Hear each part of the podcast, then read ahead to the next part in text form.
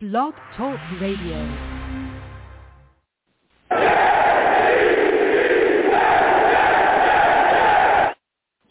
What's going on, folks? It's your boy Long Beach Joe, and I am back at it, back at it, back at it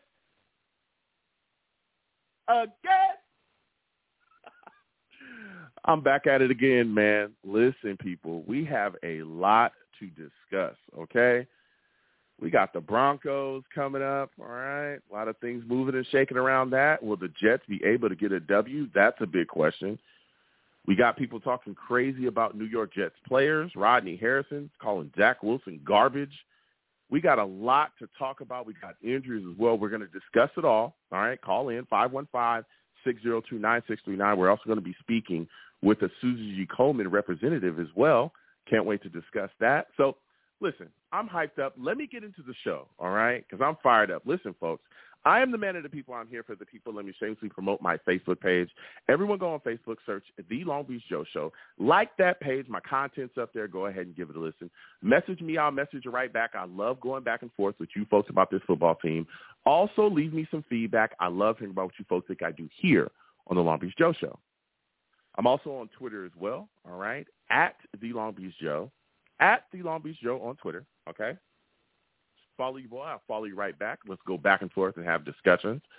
I'm also, okay, on iTunes as well. Go on over to iTunes, okay, type in The Long Beach Joe Show, The Long Beach Joe Show on iTunes.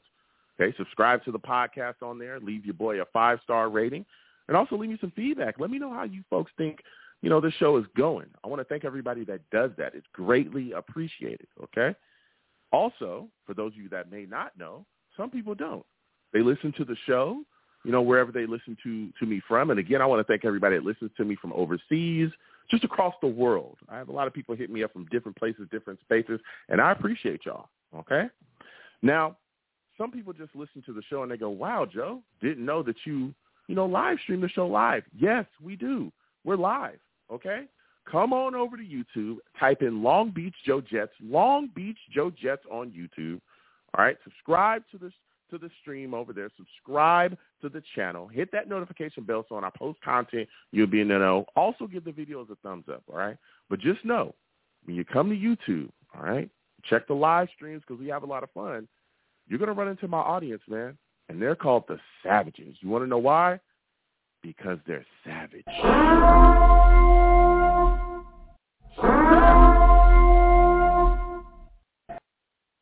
Listen, these people get after it, man. If they do not like what you're bringing to the table, they are going to let you know.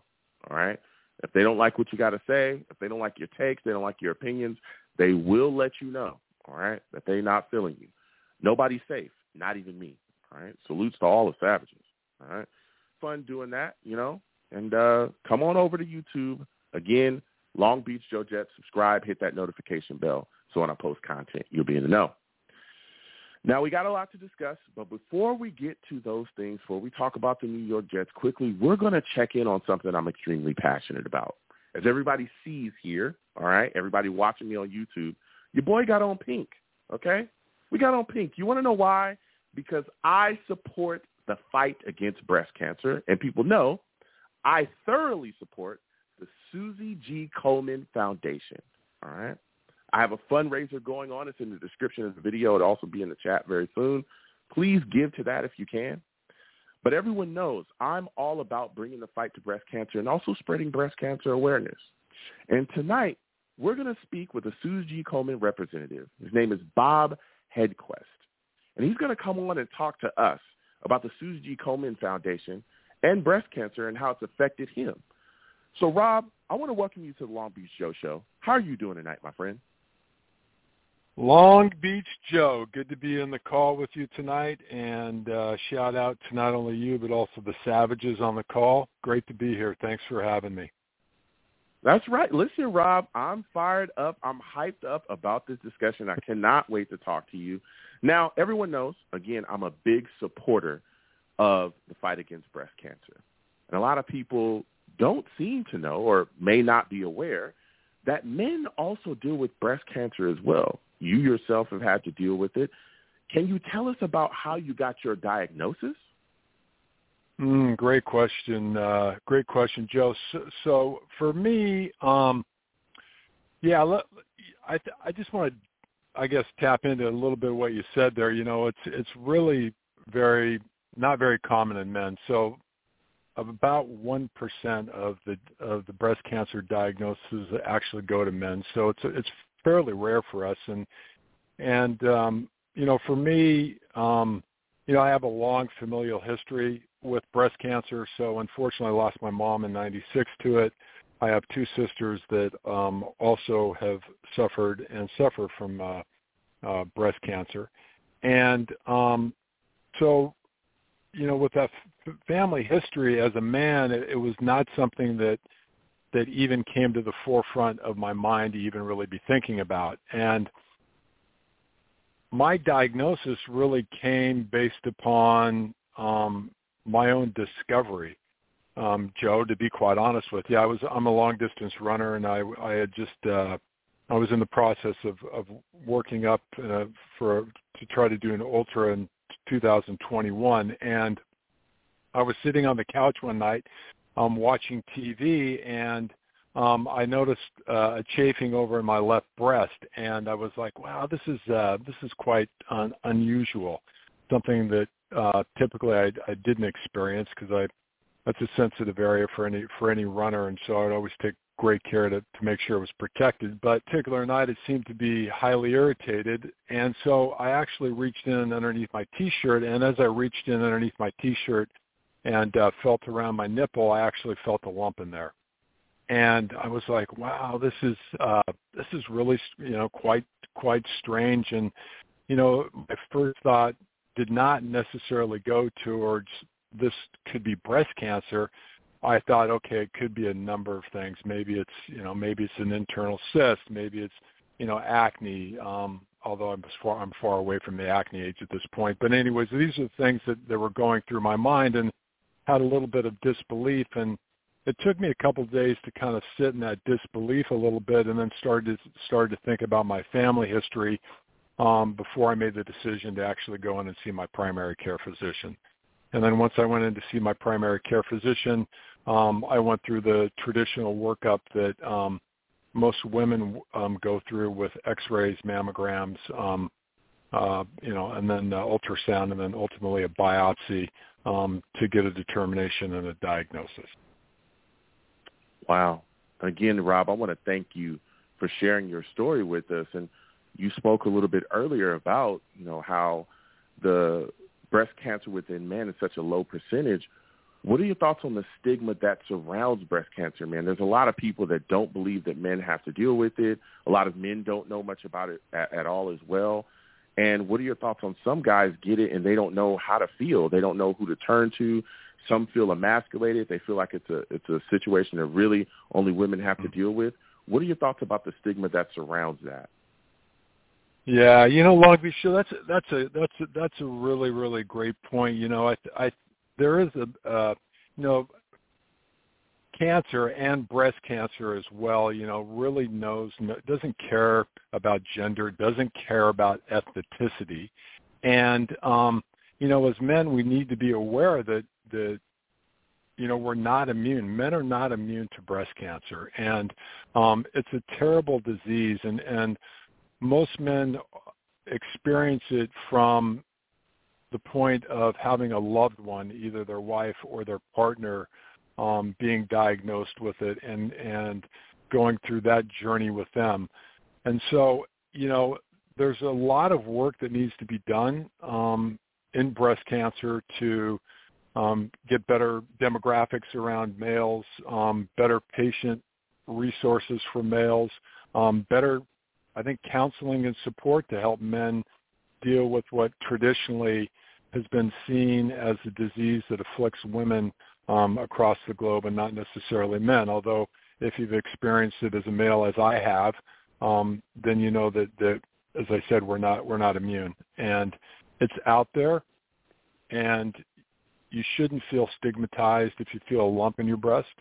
You shouldn't mm-hmm. feel stigmatized if you get a diagnosis because the most important thing you can do is to get with your primary care physician and uh, and get into treatment and get into uh, whatever therapeutic options your physician recommends for you at the time because one of the best ways to actually be able to survive breast cancer is for early detection and diagnosis and we can only do yes. that if we increase our awareness and we remove the stigma and we're willing to step into it um, you know, as men and say this is something that can affect us.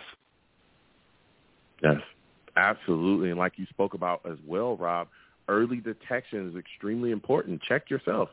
Check yourself. Rob sitting here right now, a man that dealt with breast cancer, you know, gave herself a feel, checked herself, felt a lump, and immediately went and saw a doctor about it. I advise everyone that is listening to check yourself. And like Rob said as well, early detection is extremely important. And again, we're speaking with Rob Hedquist, representative for the Susan G. Komen Foundation. Now, Rob, can you tell my audience how they can get involved with the Susan G. Komen Foundation? How can they donate? Is, are there, is there somewhere they can go where they can also get information about what Susan G. Komen does and just the, the, the things that they offer to the community?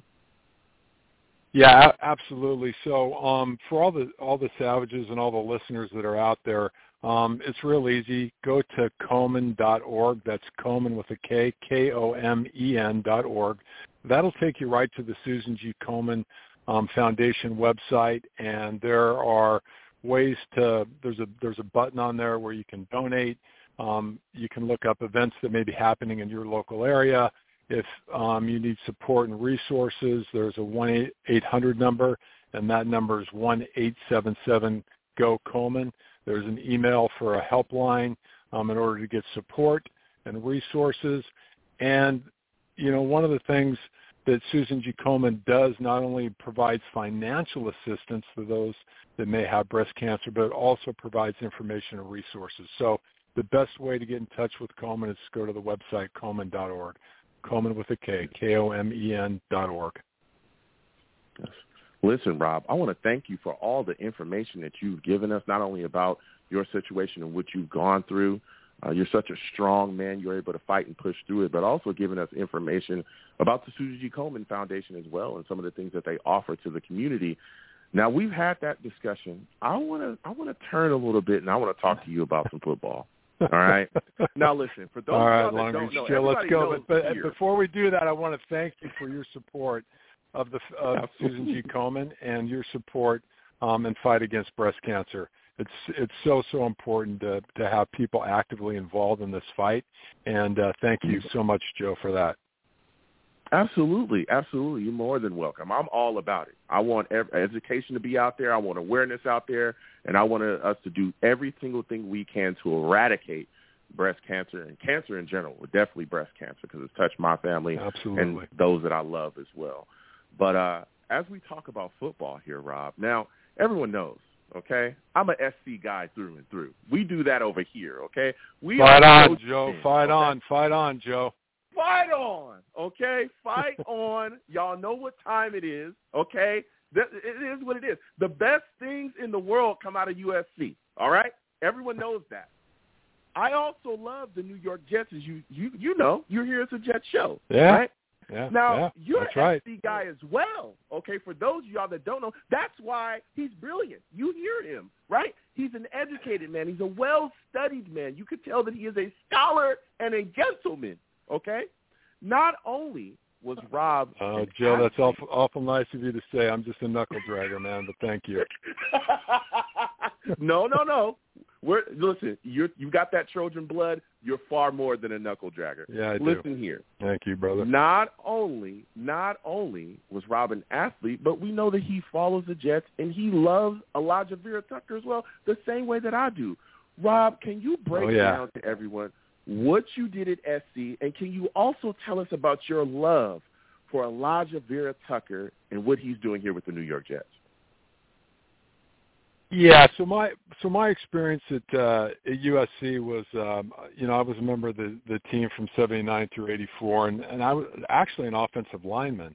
Um I was a center and so um you know, I have a love of of obviously of all things of Lyman, and uh, Elijah is an amazing an amazing player for the Jets, and uh, uh, just I mean solid through and through and through.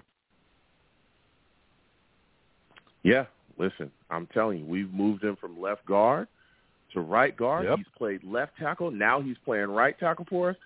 Boy, oh Yep. boy, I can't wait, man. I can't. I That guy's unbelievable. And I'm just saying, look, Uh, Rob, look, Rob's trying to be. not a lot you know, of guys trying can to do be, that. Not a lot of guys can do that, Long Beach Joe. You know that, right? Not a lot of guys That- have that kind of talent. That's a fact. But again, we know if you go to SC, everything's going to work out. Okay, everything's going to work out. You've seen it time and time again. That's what we do. You know, we produce great. Yep. That's all I'm gonna say. That's all I'm gonna say.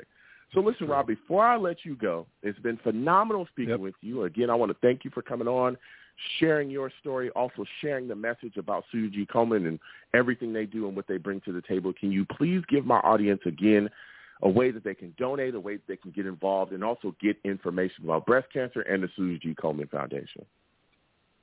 Absolutely, absolutely, absolutely, Joe. So once again, the, the the best way to get involved is, first of all, is to is to click through your through, through your link um, on your show with, Mhm. with the fundraiser that you're doing. That's an immediate way to get involved. The other way to get involved is just simply go to Komen.org. That's Komen with a K, K-O-M-E-N dot org. Just go to the website. You can look up different events that may be happening in your area. You can make a donation to the Susan G. Komen Foundation right there. And, uh, you know, this is a battle that we all need to be engaged in. This is a battle that we all need to join hands with and, and fight against in order to win. And uh, I, I really appreciate the opportunity, Joe, for, for you bringing me on your show. Um, I do have to give. I, I know this is going to be painful, but I got to give it anyways. I got to give a shout out to uh, to the to the Seahawks. I'm here in Seattle, and and uh, you know uh, they're they're true and near and dear to my heart. But I got to give a shout out for the Hawks and uh, go Jets go this weekend. I'm I'm pulling for the Jets. You, you know this is a crucial game this weekend, and and Yep. uh, you know lo- love love to love to see them walk away with a win this weekend. So it'd be great. Absolutely. Listen, Rob, it was phenomenal speaking with you. You have yourself a good night, my friend. You do the same, Joe. Thanks very much, and uh, once again, really um, honored to be on your show today. Thank you. Absolutely. Thank you so much. Listen, that was Rob Hedquist, representative for the Sue G. Komen Foundation, coming on sharing some great information.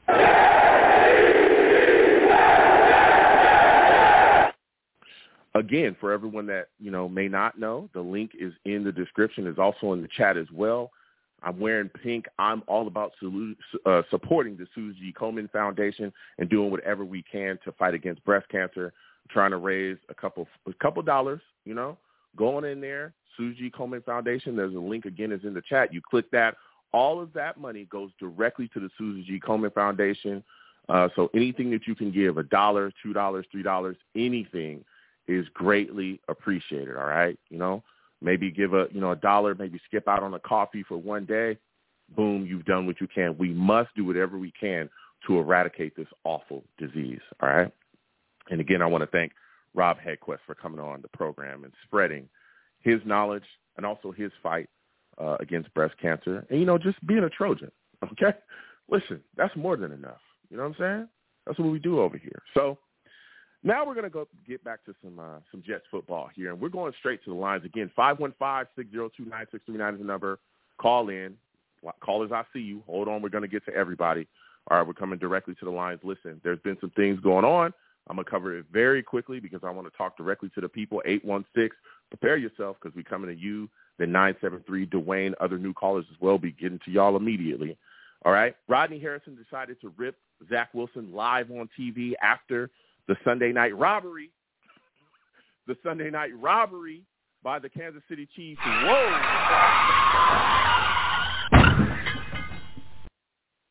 Whoa. Referees.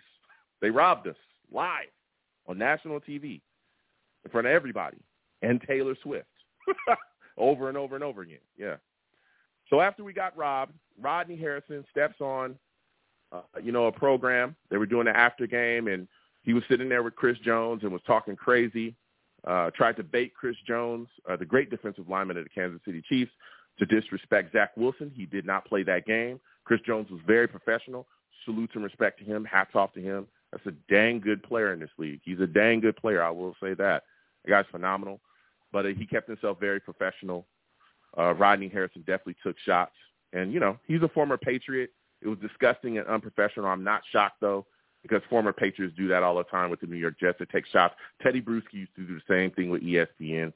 So people called him out. Micah Parsons called him out. There were other guys as well. Even Rich Gannon, who's another great, you know, came out and said, "Hey, I'm tired of hearing these analysts, you know, former NFL players turn analysts, you know, get on TV and start talking crazy about current guys." So we'll be discussing that tonight as well.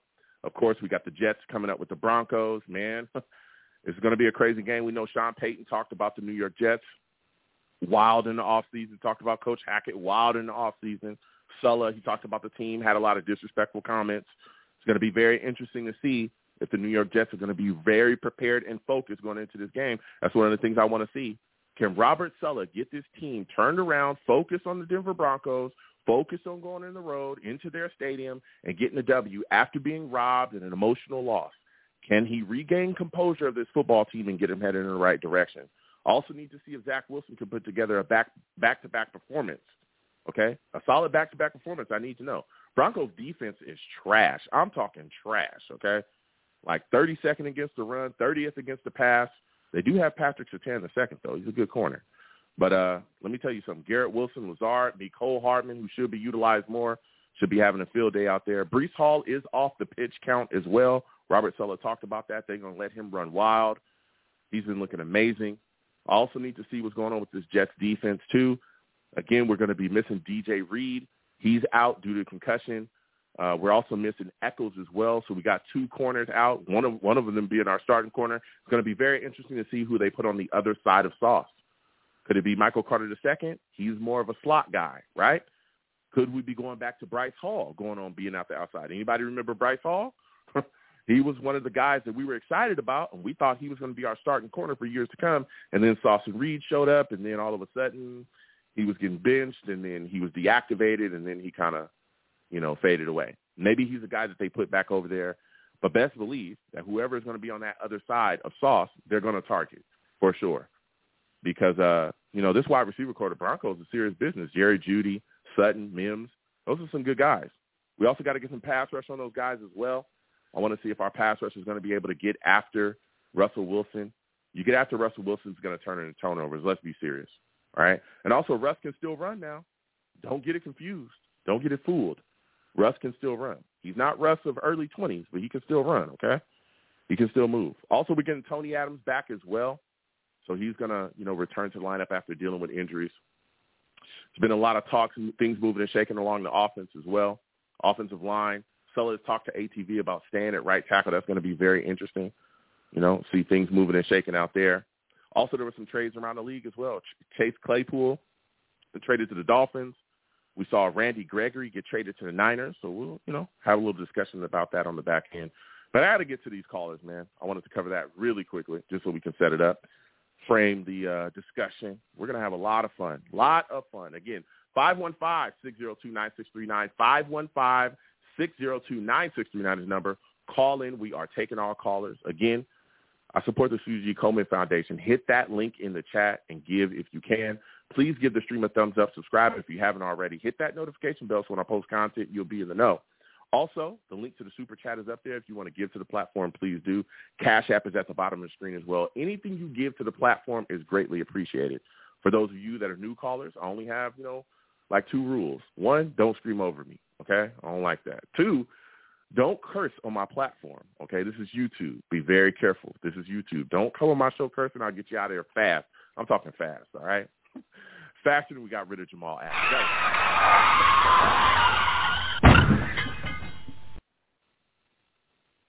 That was fast. He's gone.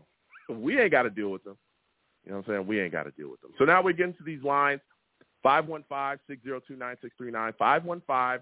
515-602-9639 is the number caller I'm going to.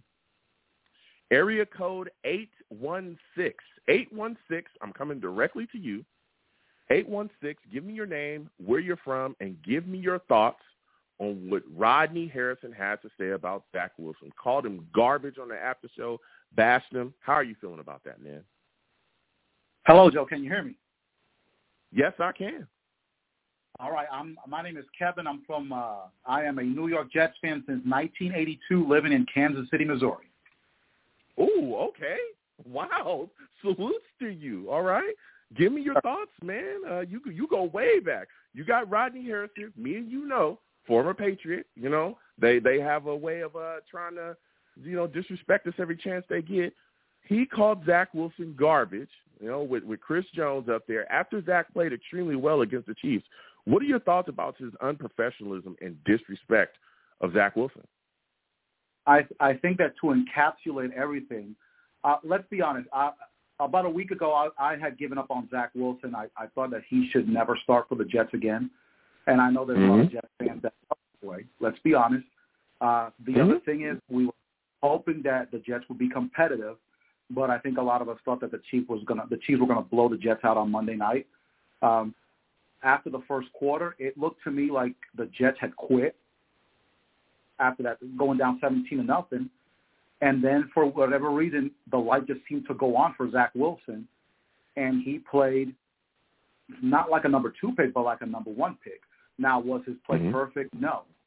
What I get through, and I know the fumble cost the Jets the game and all that, but in the mm-hmm. big picture, when you do what happened with Rodney Harrison, with Chris Jones, and also what Michael Parsons sticking up for Zach Wilson as well. Let's let's take that into account. What Zach Wilson yeah. did past Sunday night was he gained the respect of his peers. When your opponents are showing you the respect and sticking up for you the way Chris Jones and Michael Parsons did, that can only help you in the future. That's what Zach Wilson did. He may not have had the respect of the fans, of the media prior to Sunday night, but he gained the respect of his peers with his mm-hmm. performance understand it's New York City, so the pressure to play in New York is way higher than Kansas City. This is not the North Dakota Jets. This is the New York Jets. It's a different. It's a different yeah. ball game in New York. Okay, so Zach Wilson mm-hmm. earned the respect of his teammates, of his opponents, and of his peers. So getting that mm-hmm. respect is more important than having the respect of the fans, the casual fans, and social media and things like that. That's what Zach yeah. Wilson was able to accomplish.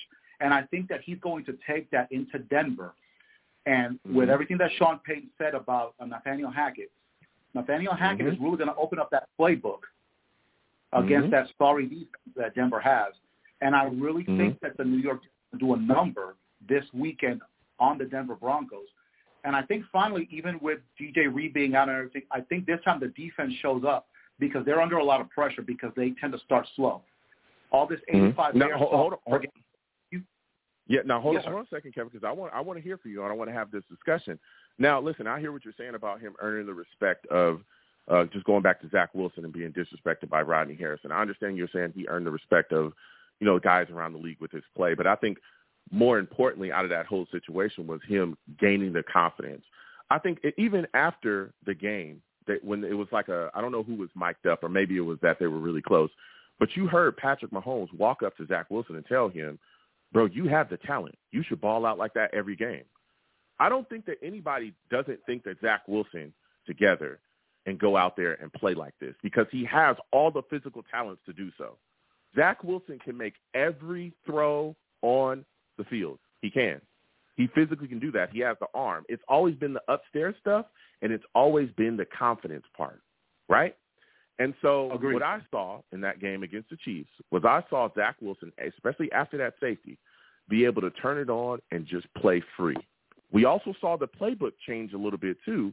A lot of pla- a lot of pass actions, things getting him moving outside the pocket, and that got him into a rhythm and got him some momentum, which then we saw also translate to him being able to make plays within the pocket. That's big because if you can't make plays in the pocket in this league, you're you're going to have big time issues. It, they can't you can't just drop everything to go out. You cannot do that. Drop everything to go outside and have a fun and gun offense. You can't do that. You have to make plays within the pocket, and I saw Zach Wilson do that. So I think that that was the big thing. Now, of course, like you said, Micah Parsons coming out and talk. They they know. Okay, it's really really tough. Um, you know, like Micah was talking about, and even Taylor Lewan. There's multiple guys. It's it's tough to play quarterback in this league, but a lot of people know that he's a guy that's gaining momentum. And you know, I'm I'm keeping it real. Everybody knows I'm a Zach guy, but I also kept it realistic. When he was playing bad, I was the first guy to come up here and say, "Woo, he's terrible." Okay, and he was playing terrible. Yes.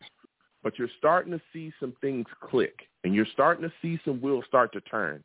And if he can keep this momentum and put together a good back-to-back game, I think that will be big for him continuing to push forward to possibly at some point really be that guy to step in and take control of this franchise. And that brings me to the next question for you, because you started to talk about this upcoming Broncos game. We saw Nathaniel Hackett really open up the playbook. Do you think he'll continue to open up the playbook going into Denver? You know, they're going on the road. Do you think he will continue to go out there and trot up the ball down the field with Zach Wilson and not get too conservative like we've seen in the past? Absolutely. After what Sean Payton said to him about uh, Nathaniel Hackett, whether it's true or not, that's a whole other. That's in the past. Oh, you Mm-hmm. know, you know this chip on his shoulder. He's gonna be, yeah, I got a okay, Sean, I got a couple of plays for you, and you know the guys are galvanized behind their coach. Like Aaron Rodgers said, that's my coach, even though Aaron Rodgers is not playing. So uh, Mhm. again, I think that really going to do a number on the Denver Broncos. They are gonna, they are gonna, they're gonna wax the Broncos. I'm gonna put it to you like that this weekend. hmm Okay, okay. Now my next question for you, okay? Now you look at the situation. There's been a lot of talk about Breece Hall, right? Breece Hall is now off the pitch count. Okay, he's been looking phenomenal. What are your expectations for him going up against his Broncos defense? Do you think that will continue to feed him and give him the football? Yes, I think that Breece Hall is going to get at least 15 to 20 carries. Uh, you know, that's where he got hurt last year in Denver. Mm. So he's going to have a little chip on his shoulder going back over there because that's where he Mhm. got hit. He tore his ACL. So I'm looking at 15 to 20 carries and uh, probably 100 yards rushing. Oh, okay. That's that's good. That's Mhm. good right there. Now going Yes, over sir. to the defense, I got to ask you this, man. DJ Reed is out. We also got you know uh, uh, uh, Brandon Echols is out as well. But again, DJ Reed is the guy that's a starter. Who do you think they put at that number two cornerback spot? Is it Michael Carter the second? Do you have another name that maybe we can throw over a minute? Who do you think is going to be that number two quarterback, cornerback going into this game? Uh, I think it's going to be Michael Carter the second. Uh, from what I've seen the last couple of years, he he makes Wow. plays, and I quite even though I like uh, Bryce Hall, uh, Michael Carter makes more plays than Bryce Hall does. Okay. Okay. So you you want to see Michael? So you willing to move him from the slot outside to number two? I'm guessing whoever. I guess Bryce Hall is going to have to get in that slot if that happens as well. All right. I respect that. So my final question before I let you go, Kevin, you're you're bringing the heat, man. Give me your final score prediction, man. Jets, Broncos. Who do you think win? Who do you think loses? How do you think it ends up? Uh, I like I said, I think the offense opens up the playbook. I think the defense, even though Russell Wilson, you know, is playing better, I think with all the pressure the defense has been experiencing, as far as oh, you guys keep starting slow, uh, Mm-hmm. and that's that's Jets in the big picture. I think the defense tightens it up despite the injuries. I'm going to go New Mhm. York Jets 41, Denver Broncos 10. Ooh, Kev talking that.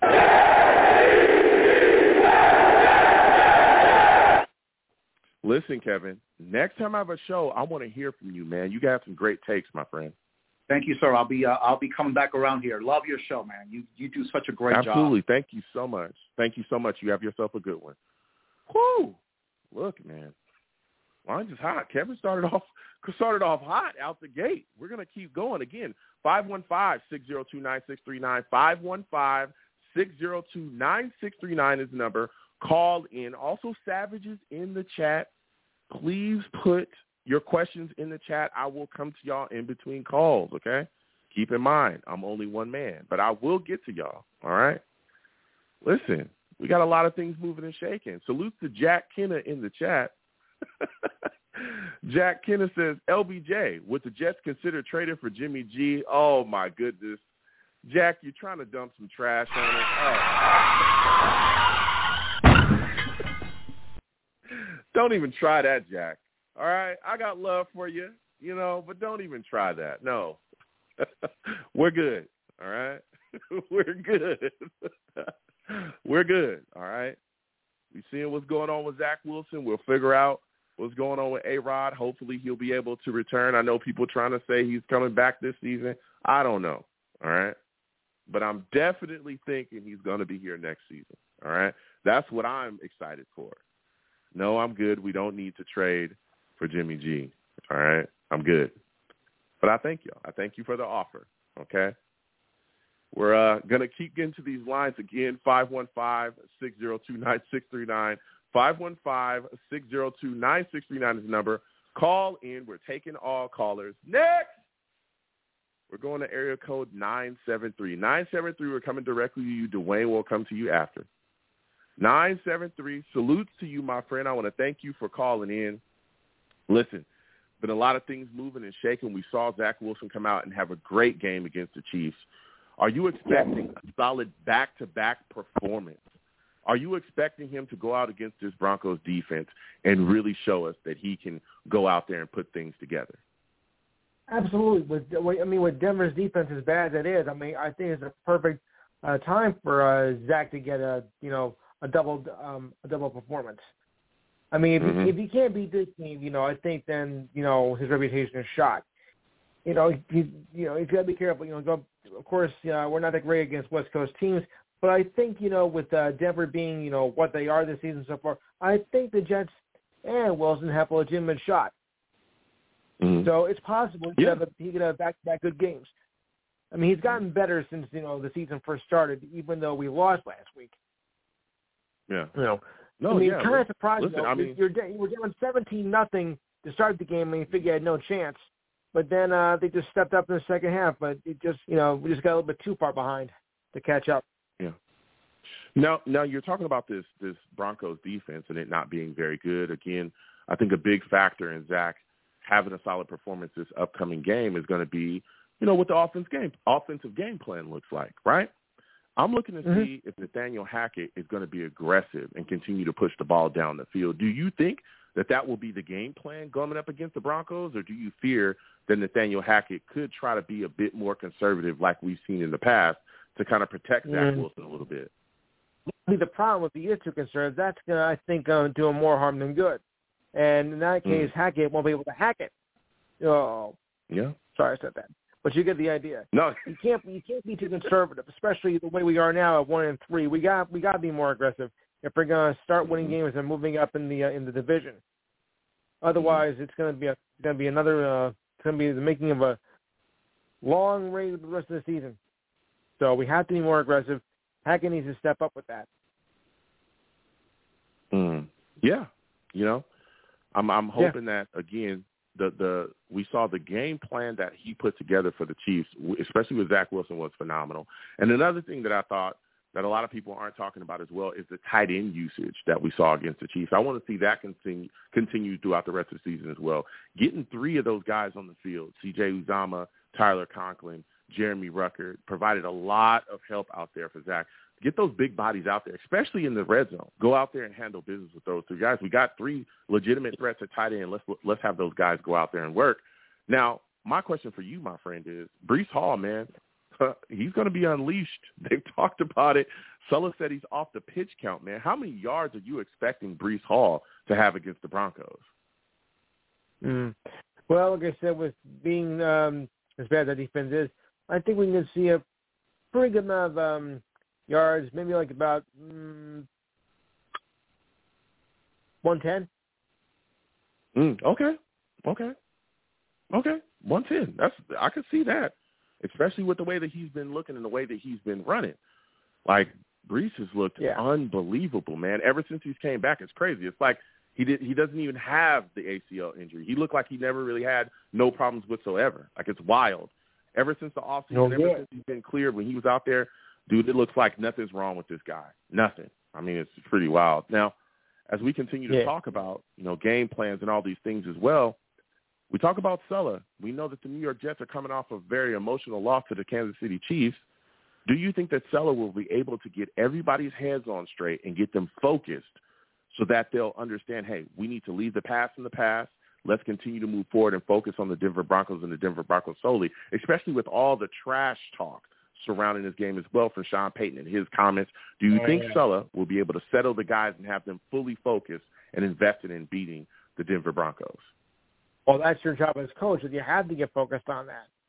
You know, don't worry about the what the trash talk what was said last week's game. Okay, that's over with. Now you got to concentrate on this game because this, I believe, was a winnable game for the Jets, and you know, and they need it. So, you know, forget what happened last week. Forget about the trash talk you heard. That's even more. That's even worse than what Namath did uh, last week. So just forget about that and go out there and win this game because I truly believe that you know this is one game that you cannot afford to lose. Yeah, yeah, it's going to be rough. We're going to see because uh, it's going to be a tough one. My final question for you, man. Yes. DJ Reed is out along with Brandon Echols. You know, those are two uh-huh. hits to our secondary. Who do you think they end up putting on the other side of sauce with DJ Reed having to sit down because of the concussion protocol? Who do you think ends up being that number two corner? Michael Carter II, Bryce Hall. Who do you think gets put on the outside? I think I'll take my chances with Hall. Crazy. A lot of people, and, and the caller earlier, I believe it was Kevin, was talking about Michael Carter II, and I get it. Michael Carter II, phenomenal. But again, yeah. in my mind, he's more of a slot guy, right? I mean, you can put him out there, but he's more of a slot guy. And I think right. a lot of people, you know, are kind of sleeping or maybe have forgotten about Bryce Hall, who looked solid on yeah. the outside for quite a while. He was the guy we thought were, was really going to be our number one corner at one time, and then that kind of got taken up with again, you know, uh, uh, Sauce being brought in and Reed, you know, coming into the building as well. But I could see them putting uh, Bryce Hall out there because he has some experience on the outside there at corner. So, yeah, listen, before I let you go, my friend, give me your final score prediction. Jets, Broncos. Who do you think wins? Who do you think loses? How do you think it ends up? Jets 35, Broncos 7. Ooh.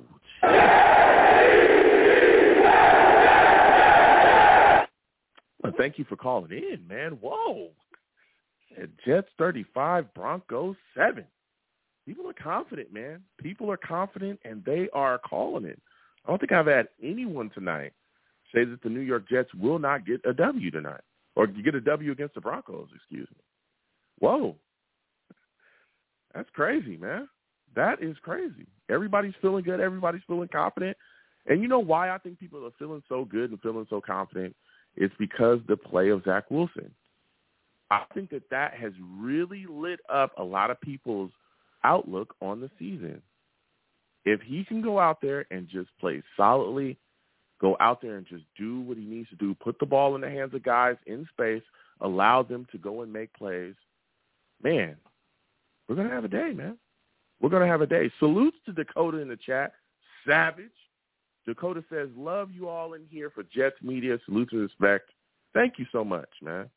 Jack Kenny as well says, I love great football chat. LBJ brings the fire. I appreciate you, man. You know what I'm saying? We're going to keep coming to the chat in a second. I see the questions. I'll get to y'all. All right, GVH, I see you in the building. Salutes. I'll come to you guys in a second. But I got to get back to these lines. Again, 515-602-9639. 515-602-9639 is the number. Call in. We're taking all callers. Next, I got to go to Dwayne, man. I got to go to Dwayne. Salutes and respect to Dwayne. For those of you that do not know, Dwayne, he's a savage, man.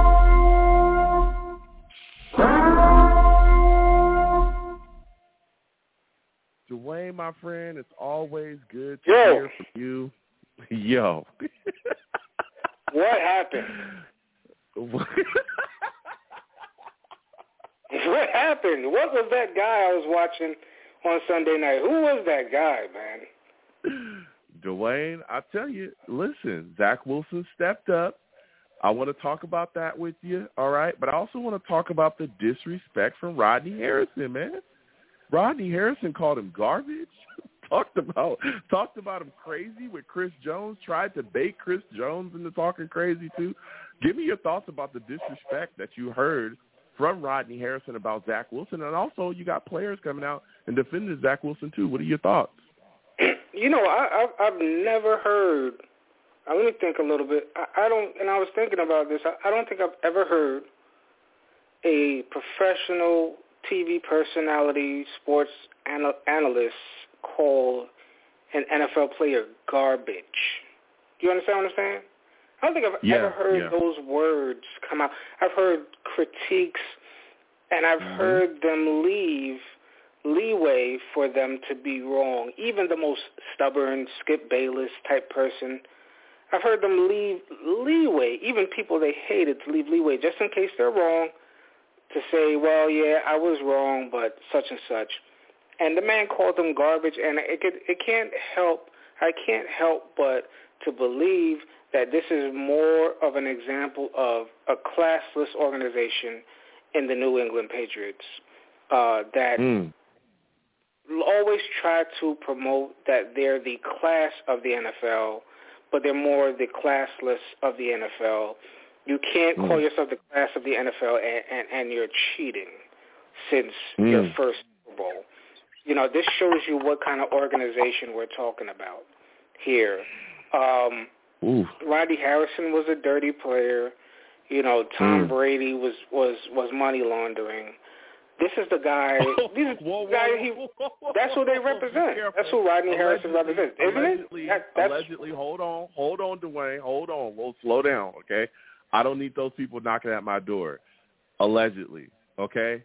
And what he's saying about Tom Brady is all alleged, all right? okay. Continue on, Dwayne. Slow down. Be careful, okay? Be careful. Go ahead.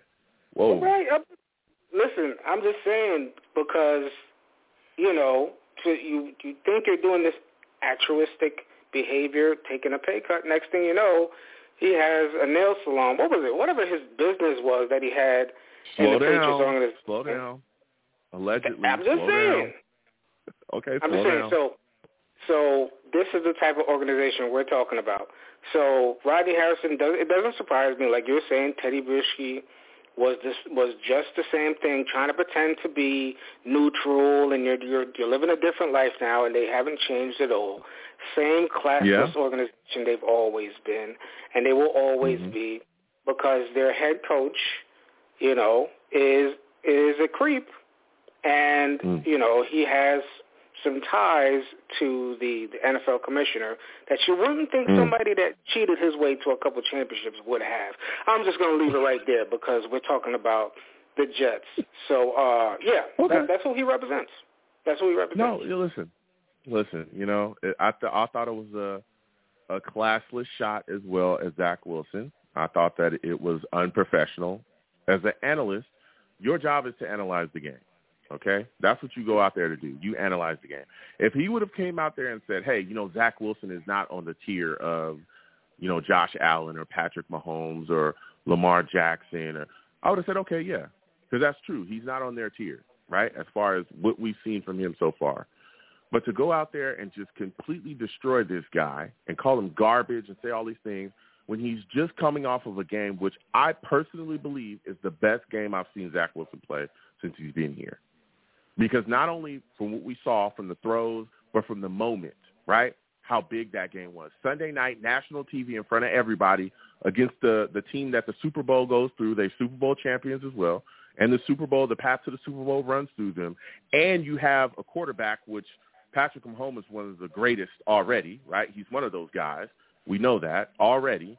And uh, you outduel him, you beat him, and then you put up a great performance with everything on the line, right? On the biggest stage.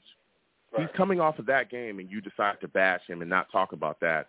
You talk about him being trash, you know. So I, I just thought that that was wild and wildly unprofessional. I'm glad guys, class acts like Micah Parsons, who I think is a phenomenal player in this league. He's unbelievable. Um, he came out and had some great words as well. Chris Jones as well was very professional. Salutes again to him and respect to him. And other guys came out too. Taylor Lewan, uh, Rich Gannon. There were so many people that came out and was just like, come on, that's just unnecessary. So as we continue to talk about this game, right, we move on from Rodney Harrison. We got to deal with Sean Payton. We know he he was talking crazy about the New York Jets as well. Talk crazy about Aaron Rodgers. Talk crazy about the Jets, how they were acquiring players. Talk crazy about Coach Hackett. Talk crazy about Saleh as well. As we move forward, we're coming off of a very emotional loss against the Chief, right, where we felt like, or not even felt, we were robbed, okay? Are you concerned that Coach Saleh won't be able to get this team completely focused and get their heads on straight to get into the stadium and focus solely on beating the Denver Broncos? Are you concerned that he won't be able to get this team ready to go on the road, right, go on the road and go to Denver and take care of business. Is that a concern for you? I think I think their focus is going to be determined on the type of confidence that they have in themselves and in their game plan. Um, what we saw last week should be building their confidence. They that's the Super Bowl champions. That that was Kansas City that you held to 23 and and one, you know, flaw, one flaw on your your your long run by by Bryce Hall, and then one Breece Hall. I'm sorry, one missed kick, one dropped catch was kind of the difference between you beating last year's champs being two and two right now, looking at the future like, okay, we just beat Kansas City. Why can't we beat the Eagles? That's where you are right now. You know what I'm saying? I don't think, of course, Denver has some kind of, it's in your mind, of course, because there was a trash talking. Of course, yeah. But you should be looking at Kansas City in a sense of your measuring stick more than you looking at the Broncos. You know, that, that trash talk, I get it but um, we should be going back and we should be focused on look, look what Zach just did, and I think that's what everybody's looking at. Like, look at Zach just did. Can we repeat that? I don't care. I don't care if the outcome. Just repeat what yeah. we did for the rest of the season. Can we repeat that? The the, the play yeah. actions, and the movement, and the, the motion, and the flea flickers. Mm-hmm. I think that's more on their mind because now they're looking like, yo, if we do that, we have a chance to beat almost anybody the rest of this yeah. year. You know what I'm saying? Yeah. I think that's their focus. No, listen, and you're talking facts, and that leads me to you know my next direction of discussion with you. You're talking a little bit about, hey, uh, are we going to continue to go out there and open up the playbook for Zach Wilson? And that's one of the things I'm gonna, I'm very interested in seeing. Okay, because up until this point, especially before the Kansas City Chiefs, they were very conservative with Zach. You know, we saw they were calling a lot of plays, and guys were open, but it was a lot of lot of plays where it was about protecting Zach Wilson from himself. You know, a lot of throws where it's like, hey, just hit the check down and, and let that be what it may. Don't try to do something crazy. Don't go out there and try to, you know, push the ball down the field. Just take the throws that are there. Don't do nothing crazy. And I felt like they kind of opened up the playbook a lot more against the Kansas City Chiefs, and we saw him execute, like you said as well, play actions, a lot of things to get him outside the pocket, and that that opening of the playbook really helped him perform in a way that we our eyes are just open to him now, right? Shined a light on what he's going to be able to bring to the table. Do you think we'll be able to see a repeat performance from Zach Wilson in this upcoming game? And are you concerned, right?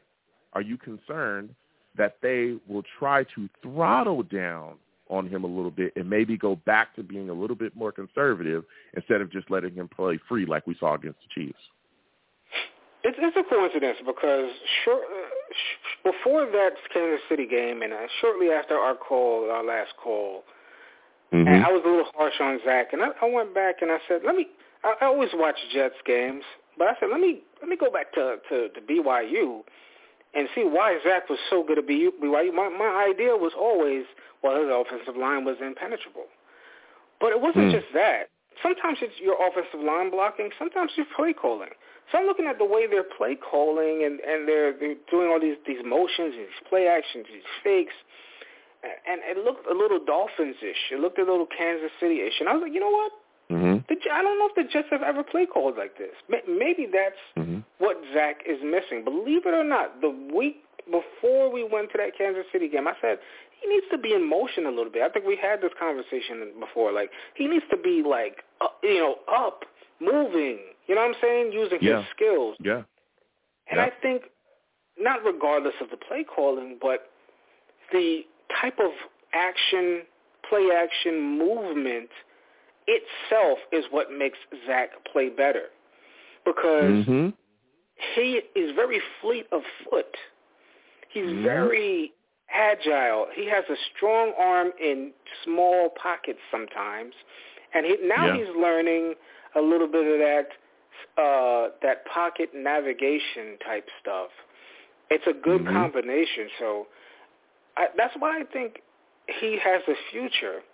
Right now, I hope they're not listening to the Jets fans because Jets fans can't make their mind up. One week they're why we run, run, run, run, passing on third down. Now they're like, we need to run Breece Hall, man. Denver, remember he got injured. This is a revenge game. No, forget all that revenge games. Who cares? He got injured last year in the same game. No, do what you did with Zach. If if Breece gets some runs, he gets some run. If he don't, he don't. The concern is yeah. Zach. How is Zach going to play? Off of Zach okay. Wilson, we can get yards from Breece Hall. I hope people understand that. Mm-hmm. It's mm. open the run game with Zach, not open the pass game with Breece. You know what I'm saying? So that's okay. what we need to do. Mm-hmm. Every team is planning to is planning to play run defense against the Jets right now. That's everyone's plan. Let's not fall into that trap. Yeah. No, listen, I hear you. I, I would still hand the ball off to Breece Hall. I think that that's our offensive identity, right? We're more of a ground and pound team. But Zach, if he starts hot and gets rolling early, especially again if they keep the playbook open and allow him to kind of flow freely, getting him outside the pocket, play actions and stuff like that. And a lot of that play action will work even more, even even more better, even better, excuse me, if you're running the football effectively, because now you have right. to respect the play action. Because I might actually uh, hand this ball off to him.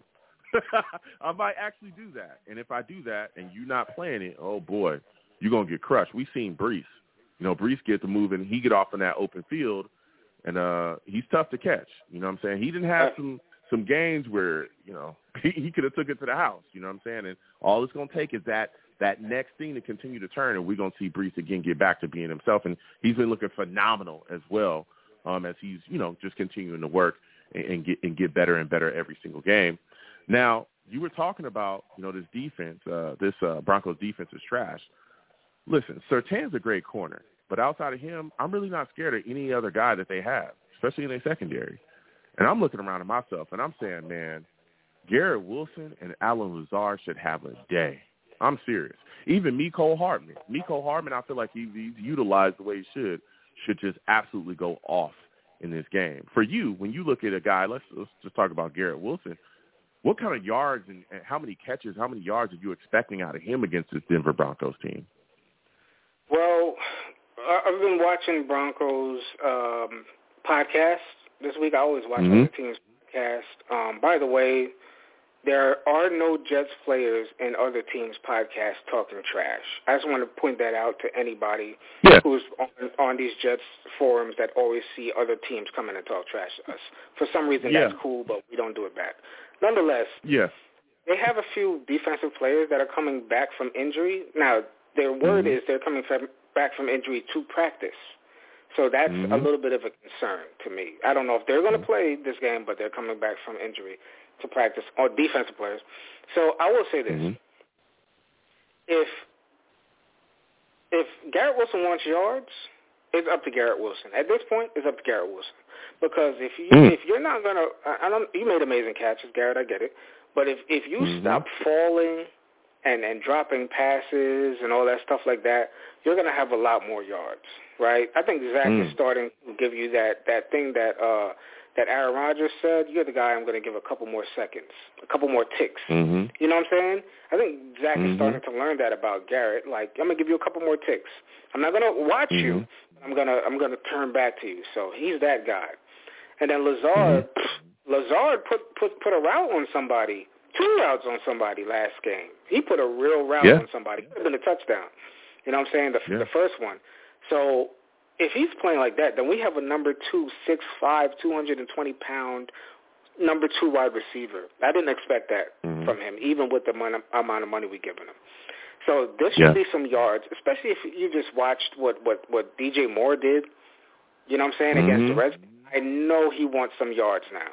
I know Garrett Yep. wants to show out now after he saw what another struggling quarterback who's upcoming from the 2020 draft did with his wide receiver. So I know Garrett wants some Mhm. yards for that. Yeah. 100 at least. No, it has to be. He's going for that. Yeah, I, I would think. I think that this is a game where he could break over 100 yards for sure.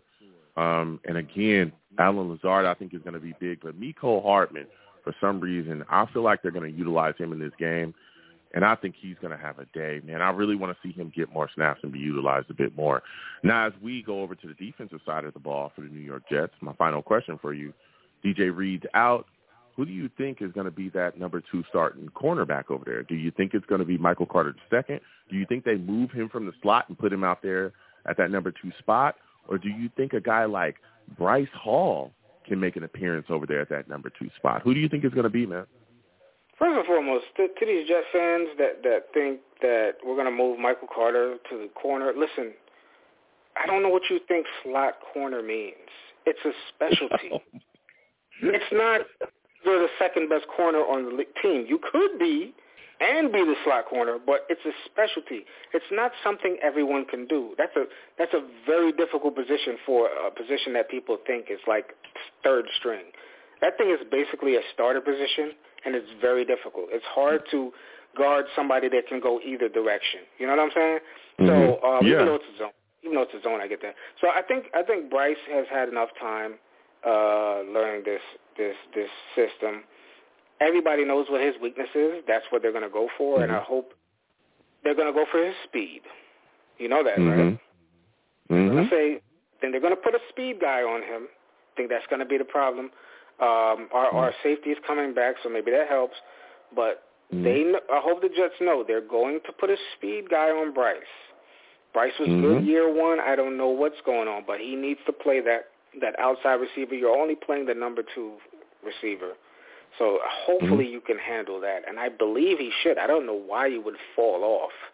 You know, year Yeah. two. He, he should have something in the tank, especially against. No, I can't say especially because Russell been balling out. But you know, they're not Yeah. the, the offensive juggernaut.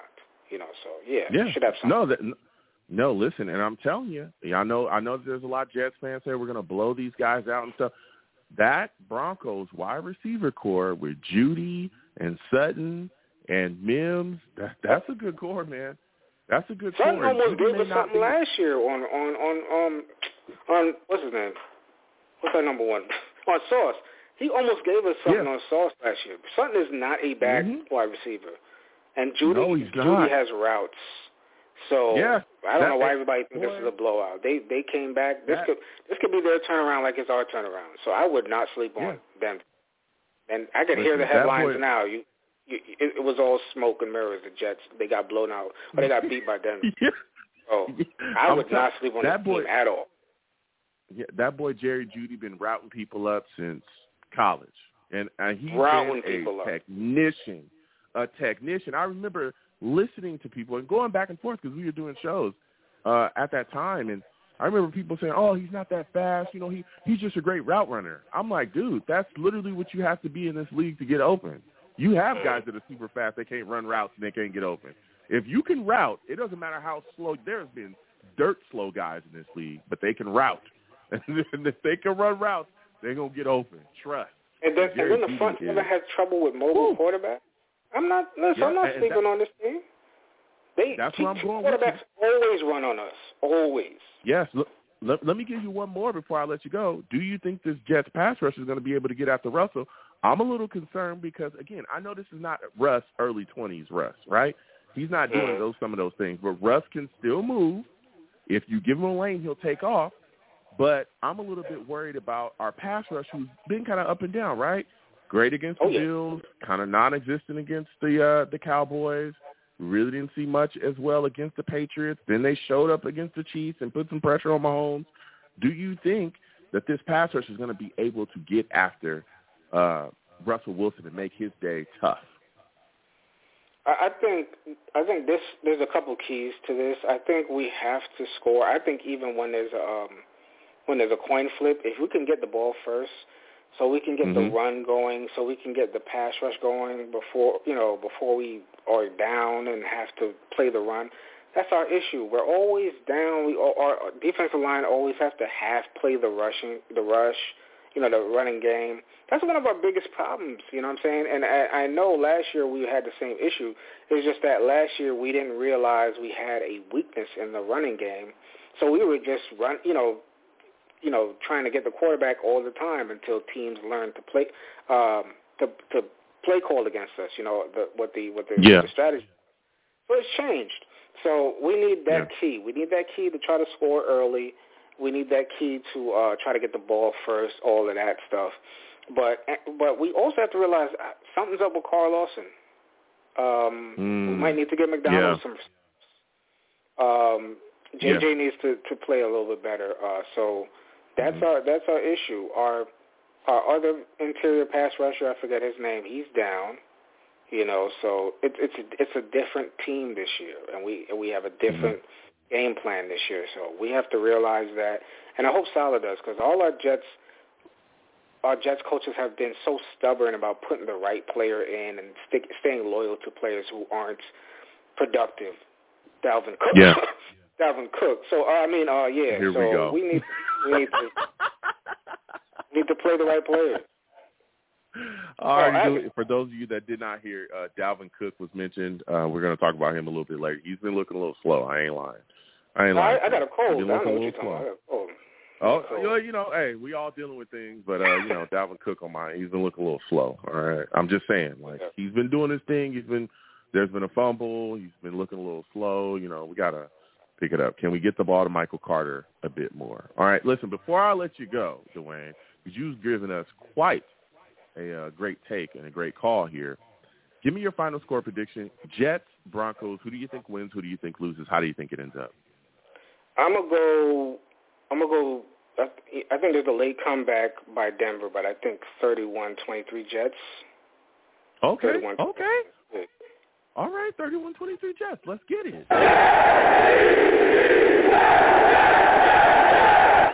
Hey, hey, Joe. Listen, before you go, I just want to Yeah. give you a. Um, it's a, it's a, it's a, something we say in my country that I come from. Uh, it's like Mm-hmm. a, it's to say goodbye. It's Izzy Abanikanda. All right, take care. Oh.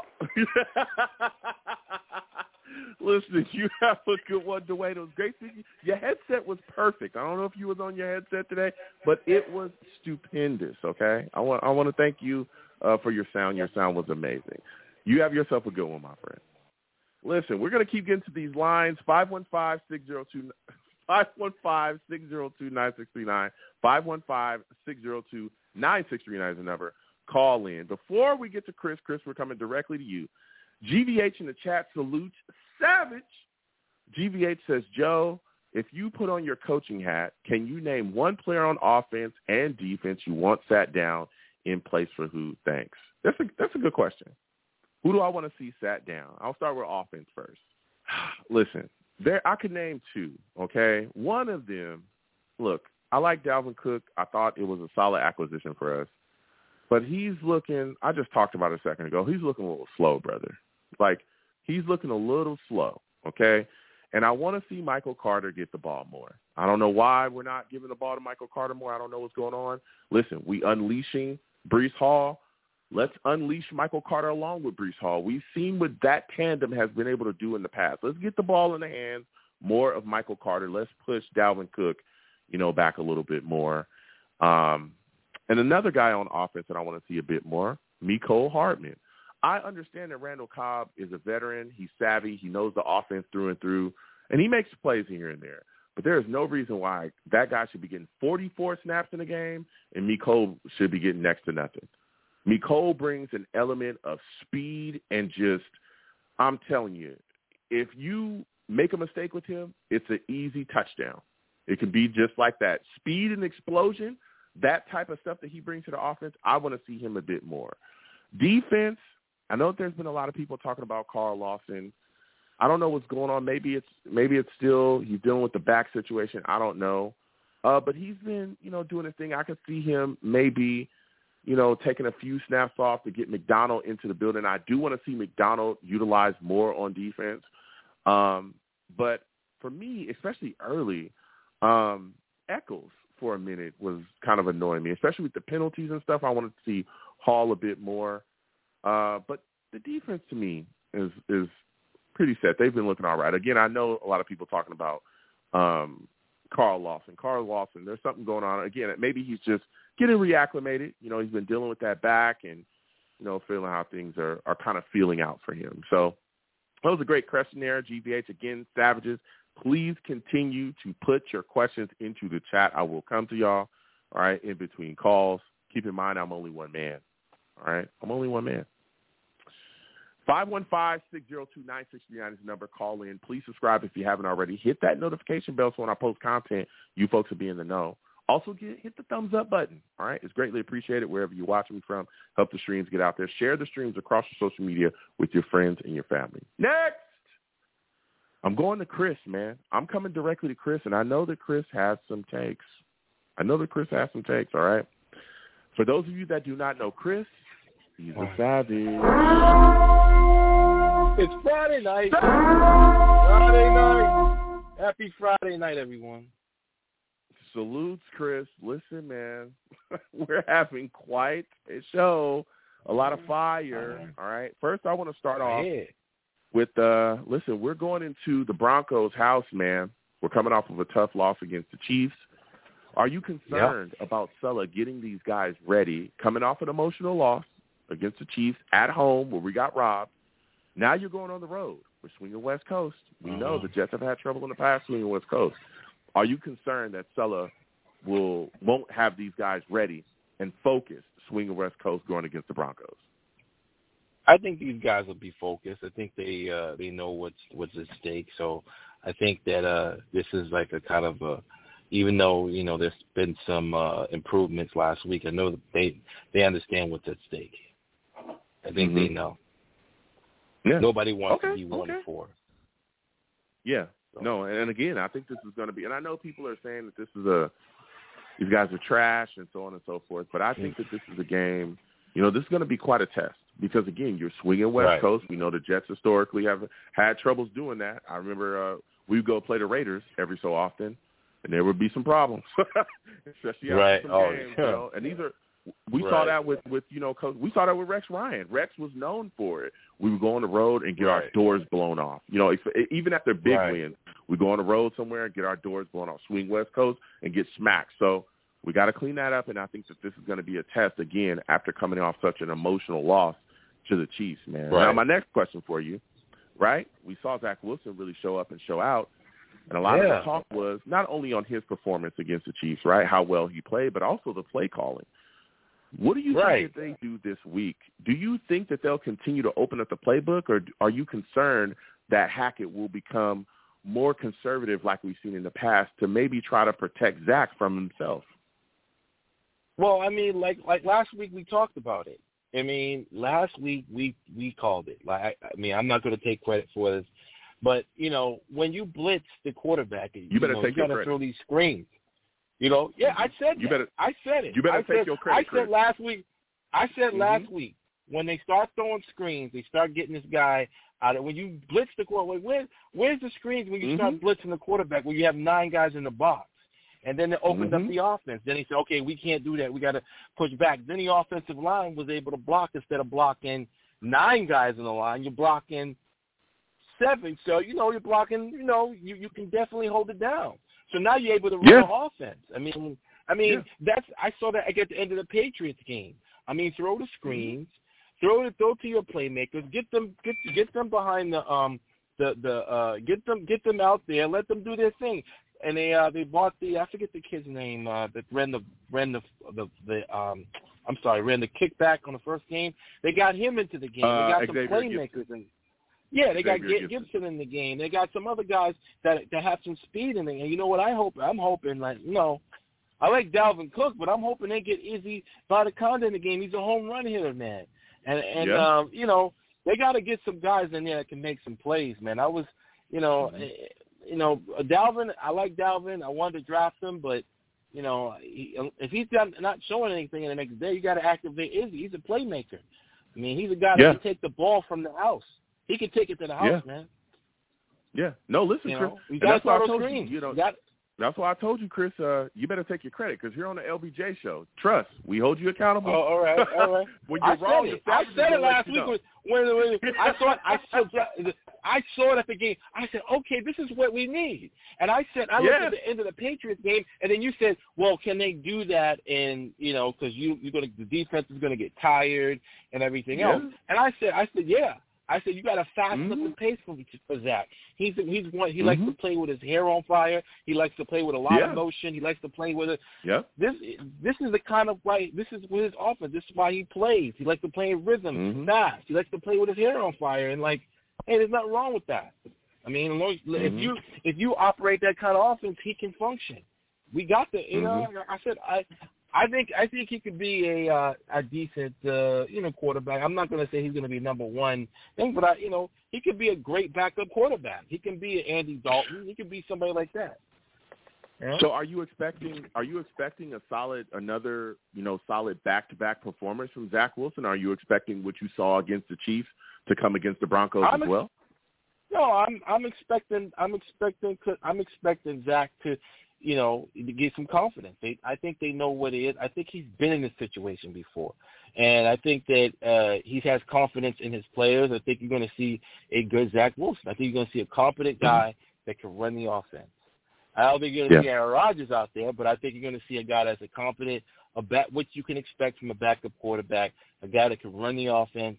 As long as Hackett keeps the motion moving and get the guys that can make plays in space, he gets these guys out there, we can do some damage. We can do some real Yeah. damage. Now, when you talk about doing damage, boy, Breece Hall, we all know you get the football Oh, in that man's hands, and whew, things can go real, real good for us and really bad for whoever the opposing defense is. Right. fellas right. come out and talked about how they're taking the pre uh, they're taking the pitch count, excuse me, off of Breece Hall.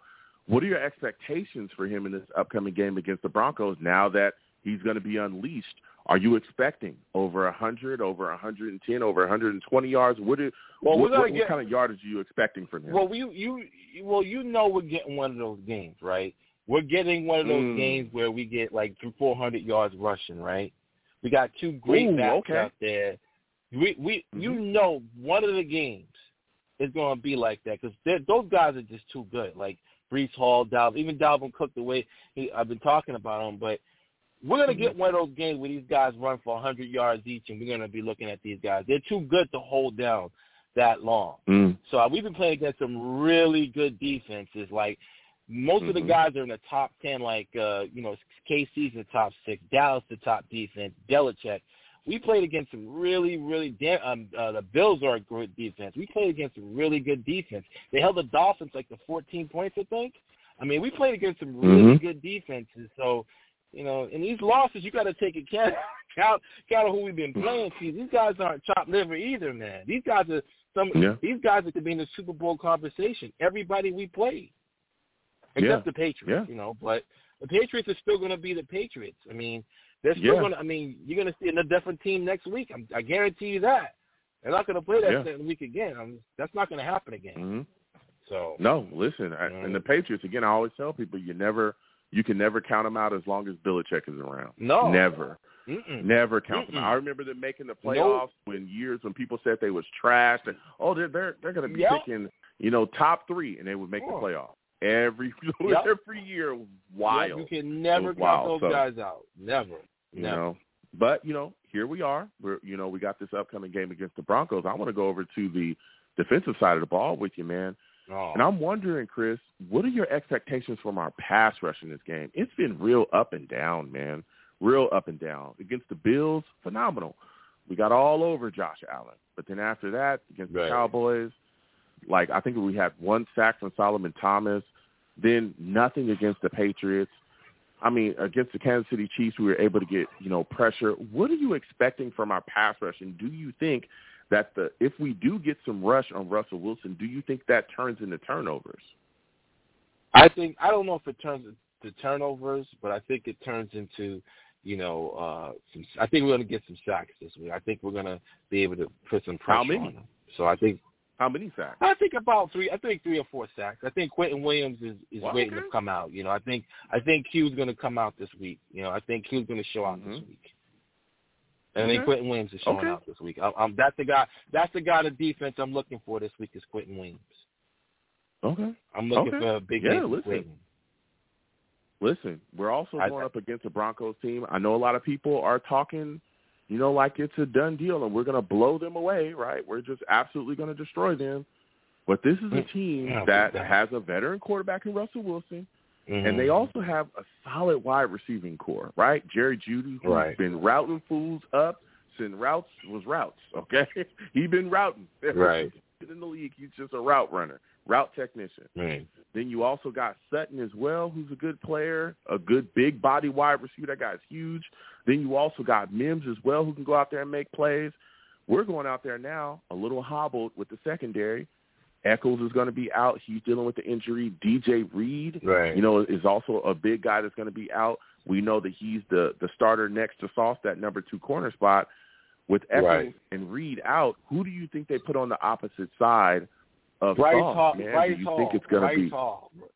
okay? Yeah, okay. yeah, Why Bryce yeah. Hall? Why Bryce Hall though? Why not Michael Carter? Because Bryce, because I don't, I, like I said, I- think that Bryce Hall. I think you know, I watched Bryce Hall since Virginia. Okay, Bryce Hall would have been a third round pick, eh, third or second round pick if he would have been. A, now, true, there, there's you know, second season wasn't all that good, but it wasn't. But I think he's played around. I think he's, I think he's going to get a shot. I think he, he, he's he, he can play in this league. Okay, and you could do a lot worse as as a backup quarterback than a backup cornerback than Bryce Hall. I think guys don't get Mhm. enough credit. I think that I think you're going to see a different guy. That I think this guy can cover.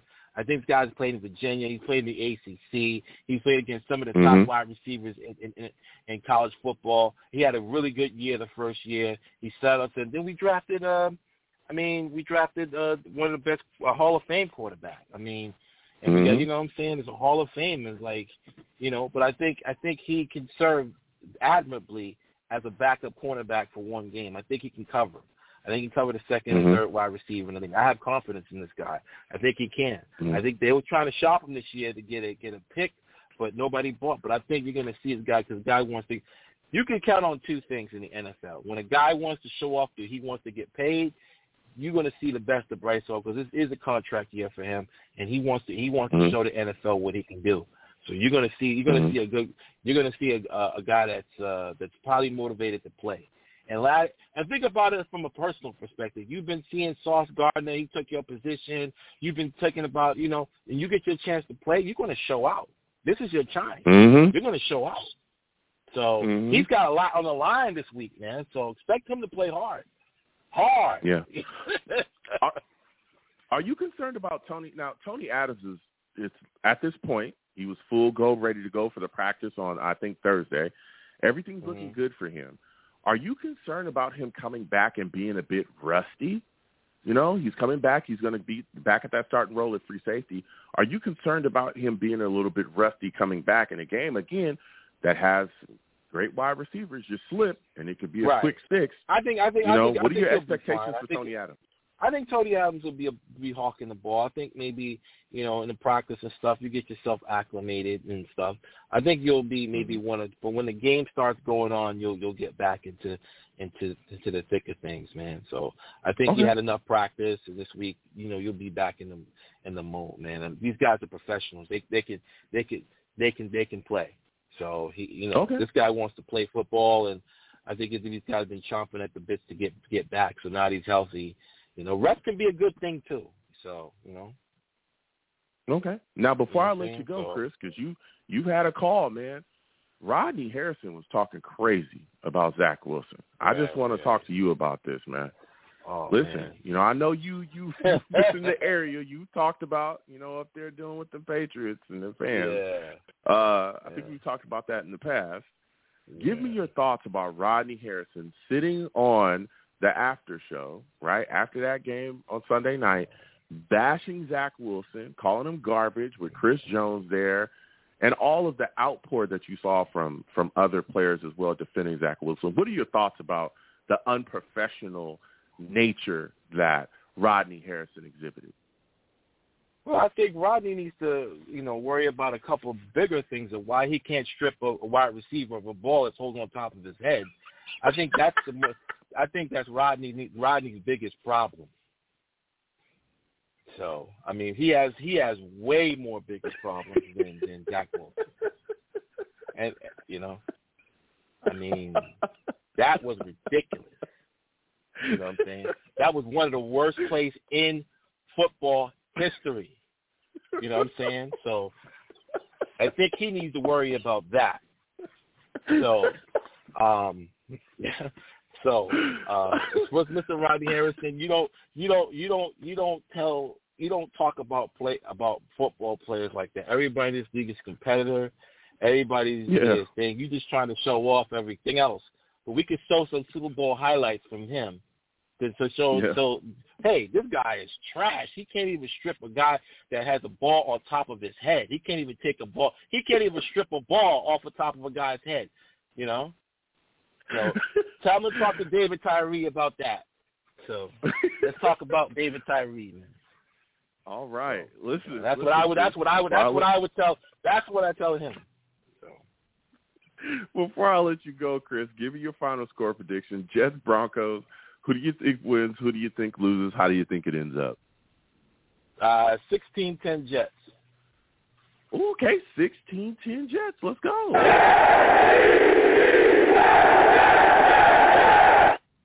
Listen, Chris, next time I have a show, I want you to call in, man. You know, I really enjoy talking Jets All right. you, man, my friend. All right, go All right, David that was good. Tyree, right? David Tyree.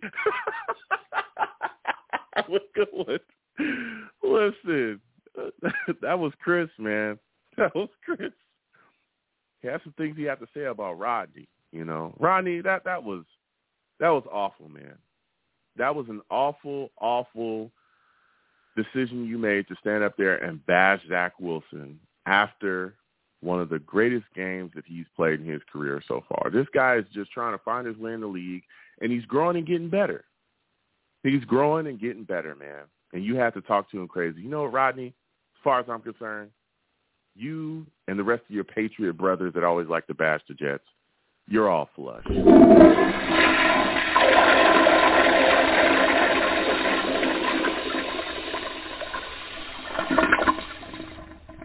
Get them out of here. All right? You're all flushed. Tired of it. Over and over again, it's the same shenanigans, all right? Now we're going to go to the chat. Salute to all the savages in the building. man, oh man. People going off left and right. GVH in the chat salutes to you, G. G says, Joe, two weeks in, what do you think of our new O-line configuration? Chris Jones is no slouch and Barmore on New England. Yeah, those two guys are really good. Chris Jones is phenomenal. Talked about the the man, he's one of the better defensive linemen in the league. He gets after you, put pressure on you. He's the guy that they really call on uh the new um the Kansas City Chiefs. Uh, you know, when they get you in third and eight, third and nine, he's a guy that really will close you out. All right. He'll close you out. And he's good against the run too. He's not just a guy that can, you know, rush the passer from that spot. He's good against the run as well. So yeah, those guys are good. I like our offensive line configuration. Uh, of course, we know that we're dealing with uh, the situation because Duane Brown is gone. But I, I don't. I, I never thought that we should have depended on Duane Brown coming into the season. Everybody knows that. We do these shows uh, year round, and I talked about um, me not believing that Duane Brown was just going to be able to hop off, you know, the pup and just be completely ready to go and uh, have a great impact this upcoming season and just you know let that be that you know that that things should have been a bit differently especially when we saw Mekhi Becton out there performing the way he did in the uh you know in the preseason and working his butt off in the off season he should have been given more of a chance to really solidify himself as a New York Jets starting left tackle. But here we are right? And Mekhi's at left tackle. I think he's been looking solid. He needs there's of course there's things he needs to improve as well. Everyone knows I also Love Mekhi Becton. All right, I'm a big Mekhi Becton guy, but I'm still, you know, staying real here. There's some things he can improve on, just like the rest of the guys on the team. But I think he's been playing pretty well. Um, Laken Tomlinson's been looking all right. He's been looking all right. He's had some games where it's been okay, but he has been up and down as well. Um, Connor McGovern's been looking. Uh, he's been looking all right too. Him and Laken, I could definitely see you know, being guys that may not be here for the long term, but they've been looking okay. Um, Tippmann, on the other hand, has been, whoa, that kid has been looking really good. And again, you know, we kind of drafted him to be the backup center, or to be the starting center, excuse me, eventually. Uh, but he was the backup center, as we know. Uh, he's going to sit behind Connor McGovern, but with all the movement, he ends up at right guard, and he's been looking really good there. So here's a kid that we brought in drafted in the second round, he's been able to immediately come in and make some impact and look really good at that right guard spot. So I'm excited for him, and I think eventually he takes over and becomes our starting center down the line. But man, ATV at right tackle, man, he's been playing pretty darn well out there. Now, do I want him to stay at right tackle? No, I personally don't want him to stay at right tackle. I'd like him to go back to right guard. but he's been looking so good at right tackle. We'll see what the future holds there. Um, but you know, I know that Saleh's been talking to him about staying at right tackle, or had a conversation at least. Um, that was put out there in the media uh, that he's you know talked to him about possibly you know staying at right tackle, and we'll see. But man, ATV is just just unbelievable, right? We've seen him move from left guard to left tackle to right tackle to right guard to only thing I think he hasn't played along the offensive line in a live game for the New York Jets. The only position I don't think he's played is center. But I mean, he could do that too. So here we got this guy who's just a Swiss Army knife along the offensive line who can do all things and play really well at those positions. Uh, so I really like our configuration. I really like what we've done. I really like the adjustment that we've made. And it's going to be very, very interesting going forward with the New York Jets offensive line. And it's something I I like to get out in front of things and I like to to give my takes really early. That's one of the things I like to do. I did it with the Jamal Adams when I said that he wouldn't be a Jet and he was going to be gone because he was a front runner, and people just tried to destroy me for that. I told you guys we would be closer to being a winning team without him than we'd ever be with him, and that he was he wasn't a guy that was going to stay here for the long haul. You couldn't build around it. I told people this like a year before. I was telling him he wasn't going to be here. He's not. He's not a guy. He's not the guy. He's not a jet. He's just a guy that's he's going to do whatever he needs to do to bounce, and he did just that. I remember telling people about uh, Ryan Fitzpatrick as well that we shouldn't have signed him and got rid of him. So I like to get out in front of things, and I like to put my take out there and really, you know, have those discussions with people. And so keeping that theme, when I look at the Jets offensive line right now, my concern, and this is down the road, right? We didn't give Mekhi Becton a fifth year option. I talked about that all off season. My concern is Mekhi Becton just continues to look the way he's been looking, which he's been playing pretty solid. If he continues to look like that, I'm a little curious about what this offseason is going to look like concerning him. Because if you allow him to walk into free agency in the open market, boy, a guy that has shown you that he's fully healthy, still in his prime, he's shown you he can be a solid right tackle because he was, but his natural position is left tackle. If he shows you he can be a solid left tackle, boy, that free agency market is going to be wild for him. Trying to get him to re-sign and just offering him a deal, you're going to pay out of your nose. I mean, we've seen it. Average, I'm talking average, and we'll get to the lines in just a second. I just like to pick up my takes out here. 614, we'll come to you next. Just an average, like left tackle on the free agency market, gets paid exponentially. We've seen it. So I'm wondering how the New York Jets are going to look, right, trying to chase after a left tackle this upcoming season, this upcoming off season. Is it going to be a draft? What's going to happen? Because then you look at that right side. If ATV does move back into right guard because Connor McGovern's going to be gone. I think we only have him on a one-year deal, so I think Tippmann slides back over there. So if ATV slides back into right guard, right, you'll have a hole at left tackle, you'll have a hole at right tackle, and then the question becomes, what do you do with Laken Tomlinson? Because he's been very up and down, and I myself as well have talked about moving on from him other Jets fans too are ready for him to go. If he's gone, which I mean he's been so up and down and he's been very bad in the past, especially last season. We'll see what happens as the season continues to shake out. He was up and down to start this season as well. You'll have a hole at left tackle, right tackle, and left guard. That's a concern, especially when you have Aaron Rodgers coming back off of the torn Achilles. And I think he's going to be I think he'd be what thirty? He's thirty eight now. He'd be thirty nine, almost forty, something like that, right? But he's a guy you don't want him running for his life, like we saw in the first game before he got hurt. So it's going to be a lot of questions going forward, and it's going to be very interesting to see how Joe Douglas works the board, not just in the draft, but also in free agency to assure that the issues that we had starting the season with this offensive line won't continue next season and not just for A-Rod's sake. I mean, it definitely is for Aaron Rodgers' sake. Let me say that. I absolutely want to make sure that the, the line is fortified for Aaron Rodgers. But what about the guy that's going to be playing after Aaron Rodgers? We got to think about that too. So it's going to be interesting.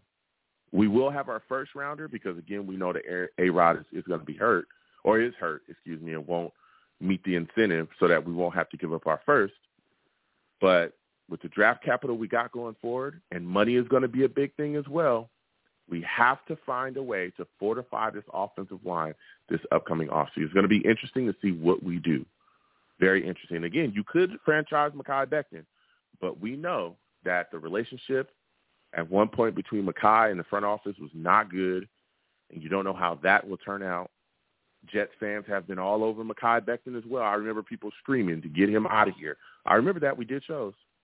So it's going to be very interesting to see what happens going forward. I hope that we can work something out with him if he continues to play solid and we can keep him a New York Jet. But uh, we got to see. So that's my spiel on the take, or that's my take on the uh, my take and my spiel on the uh, the offensive line going forward for the future of the New York Jets. But as of right now, they've looked they've looked pretty darn good. And again, everything is moving and shaking. So I'm going to be very excited uh, to see what they're going to be able to do in this upcoming game. So let me get back to the lines, okay? Let's get back to these callers. You know, I can go on for hours, especially talking to the Savages. Salutes and respect to everybody. Please give the stream a thumbs up. Subscribe if you haven't already. Hit that notification bell so when I post content, you'll be in the know. Share the stream across social media with your friends and your family. Also, for those of you that do not know, I am wearing pink because I support the Susie G. Komen Foundation and the fight against breast cancer. Link is in the chat. It's also in the description of the video as well, my link tree. Please go to that donation page. Click that donation page, okay? All of that money, okay, goes to the Susie G. Komen Foundation directly to them. It does not come to me. It doesn't go any other weird places. No. I deal directly with the Susie G. Komen Foundation. I think we're trying to raise uh, 200 bucks. I know this is a small, small thing, but hey, we're doing what we can to continue to move. So please give to the foundation anything you can through that link, a dollar, two dollars, anything you can give, okay, to help fight against breast cancer and bring awareness is greatly appreciated, all right? So we're going to get back to these lines again, 515-602-9639, 515-602-9639 is the number. Call in. Next, I'm going to my guy, Mac. We're going to Mac, man. This is Mac from Ohio. Mac salutes I want to thank you for calling in tonight. Listen, Mac, we've been talking a lot, man. We've been talking about a lot of things moving and shaking surrounding Zach Wilson. We saw him have a great performance against the Kansas City Chiefs. What are your expectations for him going up against the, the Denver Broncos? Uh, I just want him to build on it, Joe. I mean, I, I got to tell you, I think the biggest thing in Zach's way the last the last two and a quarter seasons were the coaches who just didn't let this kid play. And I don't know if it was out of necessity or just trying something else because it wasn't working so bad. Mm. Let the kid play, and and look what happened. I mean, he's, you know, he's, he got rid of the ball quick. They they they did some things to help him out that every single Jet fan knew needed to happen in terms of mm-hmm. not running ten times on first down. You know, giving him giving him some easier throws, maybe a little motion, maybe get some fast guys in there instead of some slow guys, stuff like that, Joe. You know. No, yeah. Listen, I hear you, Mac, and that and that was something we talked about as well. Uh, a lot of play action stuff really helped out as well. Getting him moving, like you said, getting him outside, just allowing him to attack, use his feet. But we also saw that, you know, really translate into him being able to make plays in the pocket, right? Because of the rhythm and the momentum, he was working, he was hot, and he was able to really deliver the ball accurately uh, from the pocket as well, just dropping back. So, yeah, and it's interesting to see Nathaniel Hackett, you know, put some things together, and he executed extremely well. Now, as we continue on, right, you look at the situation, Breece Hall, they say they're taking him off that pitch count. What are your expectations for Breece Hall against the Denver Broncos? Are you expecting him to have a, you know, a game where he goes over 100 yards? Hey, absolutely, Joe. I think he's going to go off, but you know they can't do it. They can't do it on all these first down runs. You know they got to keep they got to keep these uh, that defense loosened up off line by keeping aggressive. Uh, what I want to see, I want to see Jets come out up tempo, Jack throwing, uh, Zach throwing some balls down the field, and let's you know let's get them bumping into each other. You know what I mean? Yeah, yeah. You know, I'm hoping they come out and attack as well, especially with the Broncos defense looking the way that they've been looking. They've been you know, stumbling along the way. And again, I know Patrick Surtain, he's a good corner, uh, Patrick Surtain the second. But uh, we got to make sure we get the ball in Garrett Wilson's hands. I want to see Allen Lazard. I also want to see Mecole Hardman again, utilized a bit more effectively. He should get definitely get some plays, you know, called for him and, and get some uh, get the ball in his hands as well. You know, get some catches and some runs under his belt. I think that'll be big. Now, as you look at this, uh, the defensive side of the ball for New York Jets, are you concerned about the pass rush going into this game? Uh, you know, Mac. I mean, it's been up and down this season, man. You know, against the Bills it was good, then it was kind of missing against the Cowboys. It was completely gone uh, against the Patriots. We didn't get any sacks on Mac Jones. And then we saw it kind of show up against the Chiefs. They were able to get some pressure on Mahomes. What do you think is going to happen in this upcoming game with our pass rush against Wilson? And, you know, with it being so important, I think if we get pass rush on Wilson turns into turnovers, what are your thoughts, man? Yeah, I, I don't know. I know that this Denver team's struggling. I don't know a whole lot about their O line. All I know is, you know, we we need we need to get this thing rolling, Joe, because it's not mm-hmm. working like we thought it would. And uh mm-hmm. definitely more Bryce Huff. You know, I'd like to see the kid uh the kid get a few more things and you know, I I don't know. I mean I I I don't really have a good answer for you there. No, listen. I hear you. I hear you. Listen, uh the Jets passers, like you said, Bryce Huff, you know, Carl Lawson, I think he's still, you know, working himself in. I know people have been talking about the back situation, possibly still, you know, messing with him a little bit, but I think he's working himself back in. I think he's going to be able to come in and make an impact. I really want to see Quinnen Williams go out there and dominate like we know that he can do, and he's been playing really well as well. Um, I know a lot of people talk about sack numbers with him. Listen, Quinnen Williams, he's not a he's not a guy that you can look at and think he's going to get you you know, 15, 16, 17 sacks a season. That's not really what he's built to do. He did have a great season. I think he had, what, 12 sacks last season. That's phenomenal. But that's kind of an anomaly for him, I think. I don't think he's going to consistently have that, you know, 12, 13, 14, 15 sacks a season. I don't think that's him. I think that he's a guy that makes, you know, an impact based on disruption. You know, really, when you look at the kind of things that he's able to do from that defensive tackle spot, he's going to blow up run plays. He's going to be tackles for losses. He's going to get his stacks for sure, but he's not a, a Bosa. He's not a pass rusher uh, per se from from that edge. But he's a a darn good defensive lineman, one of the best in the league. So I'm expecting him to dominate up front against his Broncos uh, offensive line. I think he's going to, you know, really throw guys around and make plays. And I want to see Jermaine Johnson as well, you know, really get going, really get rolling. And I want to see Will McDonald utilized too. Now, my final question for you, Mac.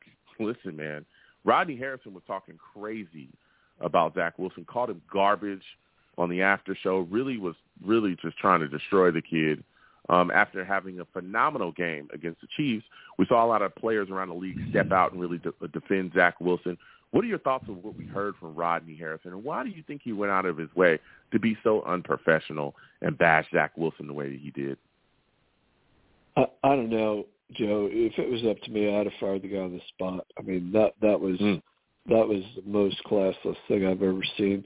And, and credit to that kid um, who was interviewing again. Who, what's the guy's name again? Chris Jones. Chris Jones. Yeah, Kansas credit City, to uh, him. Chief defensive lineman. He, Chris Jones. he had he was having nothing to do with that mess. I mean, that was a disgrace. And uh mm-hmm. yeah, I've I've really been uh surprised. I mean, I don't know if you heard Micah Parsons. uh, Not Yeah. only you one of the absolute best player in the leagues, but he he went out of his Mhm. way, you know, to to to put to prop up Zach instead instead of trying to tear him down. And I tell you, I was really impressed with that guy. He is great, great player and humble. You know. Mhm. Yeah. No, listen, he's phenomenal. Like I said, Chris Chris Jones definitely kept it very professional. Micah Parsons also, again, Taylor Lewan uh, came out and said something too about how Rodney Harrison was, you know, off his rocker for talking like that. Saw Rich Gannon come out. There was, you know, guys definitely stepping out and saying, "Hey, that that's that's not cool. You know, don't do that." So, you know, a lot of defense. And again, Zach Wilson just keeping it moving, keeping it chugging, keeping it going long, continuing to build itself. Now, before I let you go, Mac, give me your final score prediction, man. Jets, Broncos. Who do you think wins? Who do you think loses? How do you think it ends up? Okay, do you want the version of Saleh coaches like a coward, or Saleh Oh my goodness! instead of being all show no go, or uh, I know, want you. To, is, I is want all you to give break? me. I want you to give me the the version, the final version of what you think is going to happen. give me that version. Okay, all right. If Saleh isn't going to get scared again and let this kid play, then I think uh, we're going to roll uh, uh, thirty-five to ten. Ooh, thirty-five to ten. That's what uh, that's what old Max said. Thirty-five to ten Jets. Okay. Listen, Mac, it was phenomenal to speak to you, man. Next time I have a show, I want to hear from you. All right. Joe, thank you. Take care. All right, you have a good one. So Matt calling in. There's been nobody that has gone against New York Jets tonight. I like that. I like that. I respect everybody's take. Let's be clear. I want to hear from all of you, but it's it's interesting, you know. So we're gonna go ahead and wrap up the show. This is a phenomenal show. A lot of great conversation, a lot of talk surrounding the New York Jets, man. And uh, I'm gonna give you my uh, final uh, thoughts on this situation. Listen, I, I think that uh, I think Zach is gonna be able to come out and do some things against this Denver Broncos defense. I think uh, you know we're gonna see him rolling outside the pocket, making plays. I think he's gonna make some plays with his feet as well. Um, I think that three tight end package is going to continue to roll. I think that this um I think that this game players are not just going to be motivated just to go out there and get a W. You know, they're also going to be motivated to rub Sean Payton's nose in the dirt, okay? Because of the crazy things that he had to say about this New York Jets football team, about this New York Jets coaching staff, in particular what he had to say about the New York Jets offensive coordinator, Nathaniel Hackett. All right? Um, so I think it's going to be extra motivation for that as well. Uh, I think these guys are going to be focused. I think you know Saleh's going to have their head on straight. I'm just hoping they don't come out you know dead you know early. Let's get going early. Let's come out firing quickly. Um, you know, let's get hot early and get rolling. Uh, but I think you know our offense will be able to do some things. I think our defense is really going to dominate the day, though. I really, really do. I think we'll get pressure on um, on Russell Wilson. I think that we'll shut down their running game. Um, I'm a little bit concerned about the, the wide receiver core simply because, you know, that other corner is definitely going to be targeted. But I think uh, Saleh and his uh, defensive coaching staff is going to make the adjustments. And then uh, our pass rush is really just going to be just absolutely destroying Russell Wilson. It's going to be running ragged. I'm thinking running. They're going to run him ragged, man. They're going to run him ragged and uh, you know he's he's definitely going to feel the pain that day. So I'm taking the New York Jets to beat the Denver Broncos 23 to 10, 23 to 10. I'm taking the Jets.